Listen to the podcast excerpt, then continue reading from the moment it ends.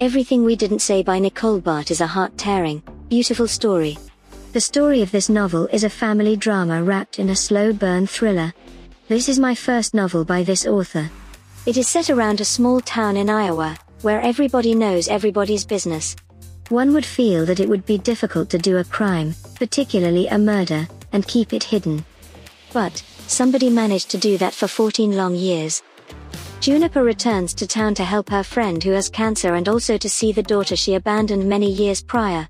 There was a tragic incident many years prior and nothing was ever the same again for Juniper. Her life was flipped around. Similar to her brother's life. Jonathan was a couple of months younger than June. Nearly twins. They were exceptionally close. Such a lot of change that day. That mid-year. That 4th of July. A family was killed. Who might have done such a terrible thing? Could it have been Jonathan?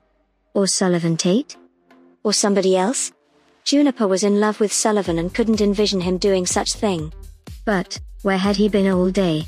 Things turned out badly that day. But, when June returned to assist her friend, Cora, a ton of things changed.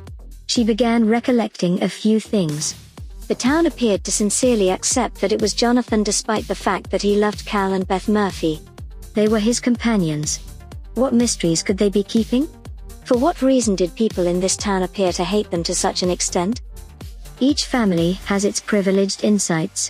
The things that they don't need others to know about. But this time, what could be hiding in the baker's life that they didn't need anybody to know? How many mysteries did they have? Overall, the plot of Everything We Didn't Say by Nicole Baart is well-paced and the story is well-written. There are no unnecessary characters or plot twists. Each character offers something to the storyline. While I guessed the cool case killer, I liked the journey all through.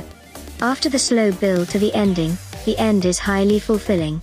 I would recommend this novel to those that like a genuinely fast read that has a secret thrill ride thing going on yet that is somewhat show and a little drifty, however in the end you don't feel disappointed or anything with the ultimate result of the main storyline. Thanks for listening this book review podcast. If you like this review, don't forget to follow, so that you do not miss any of our future podcast.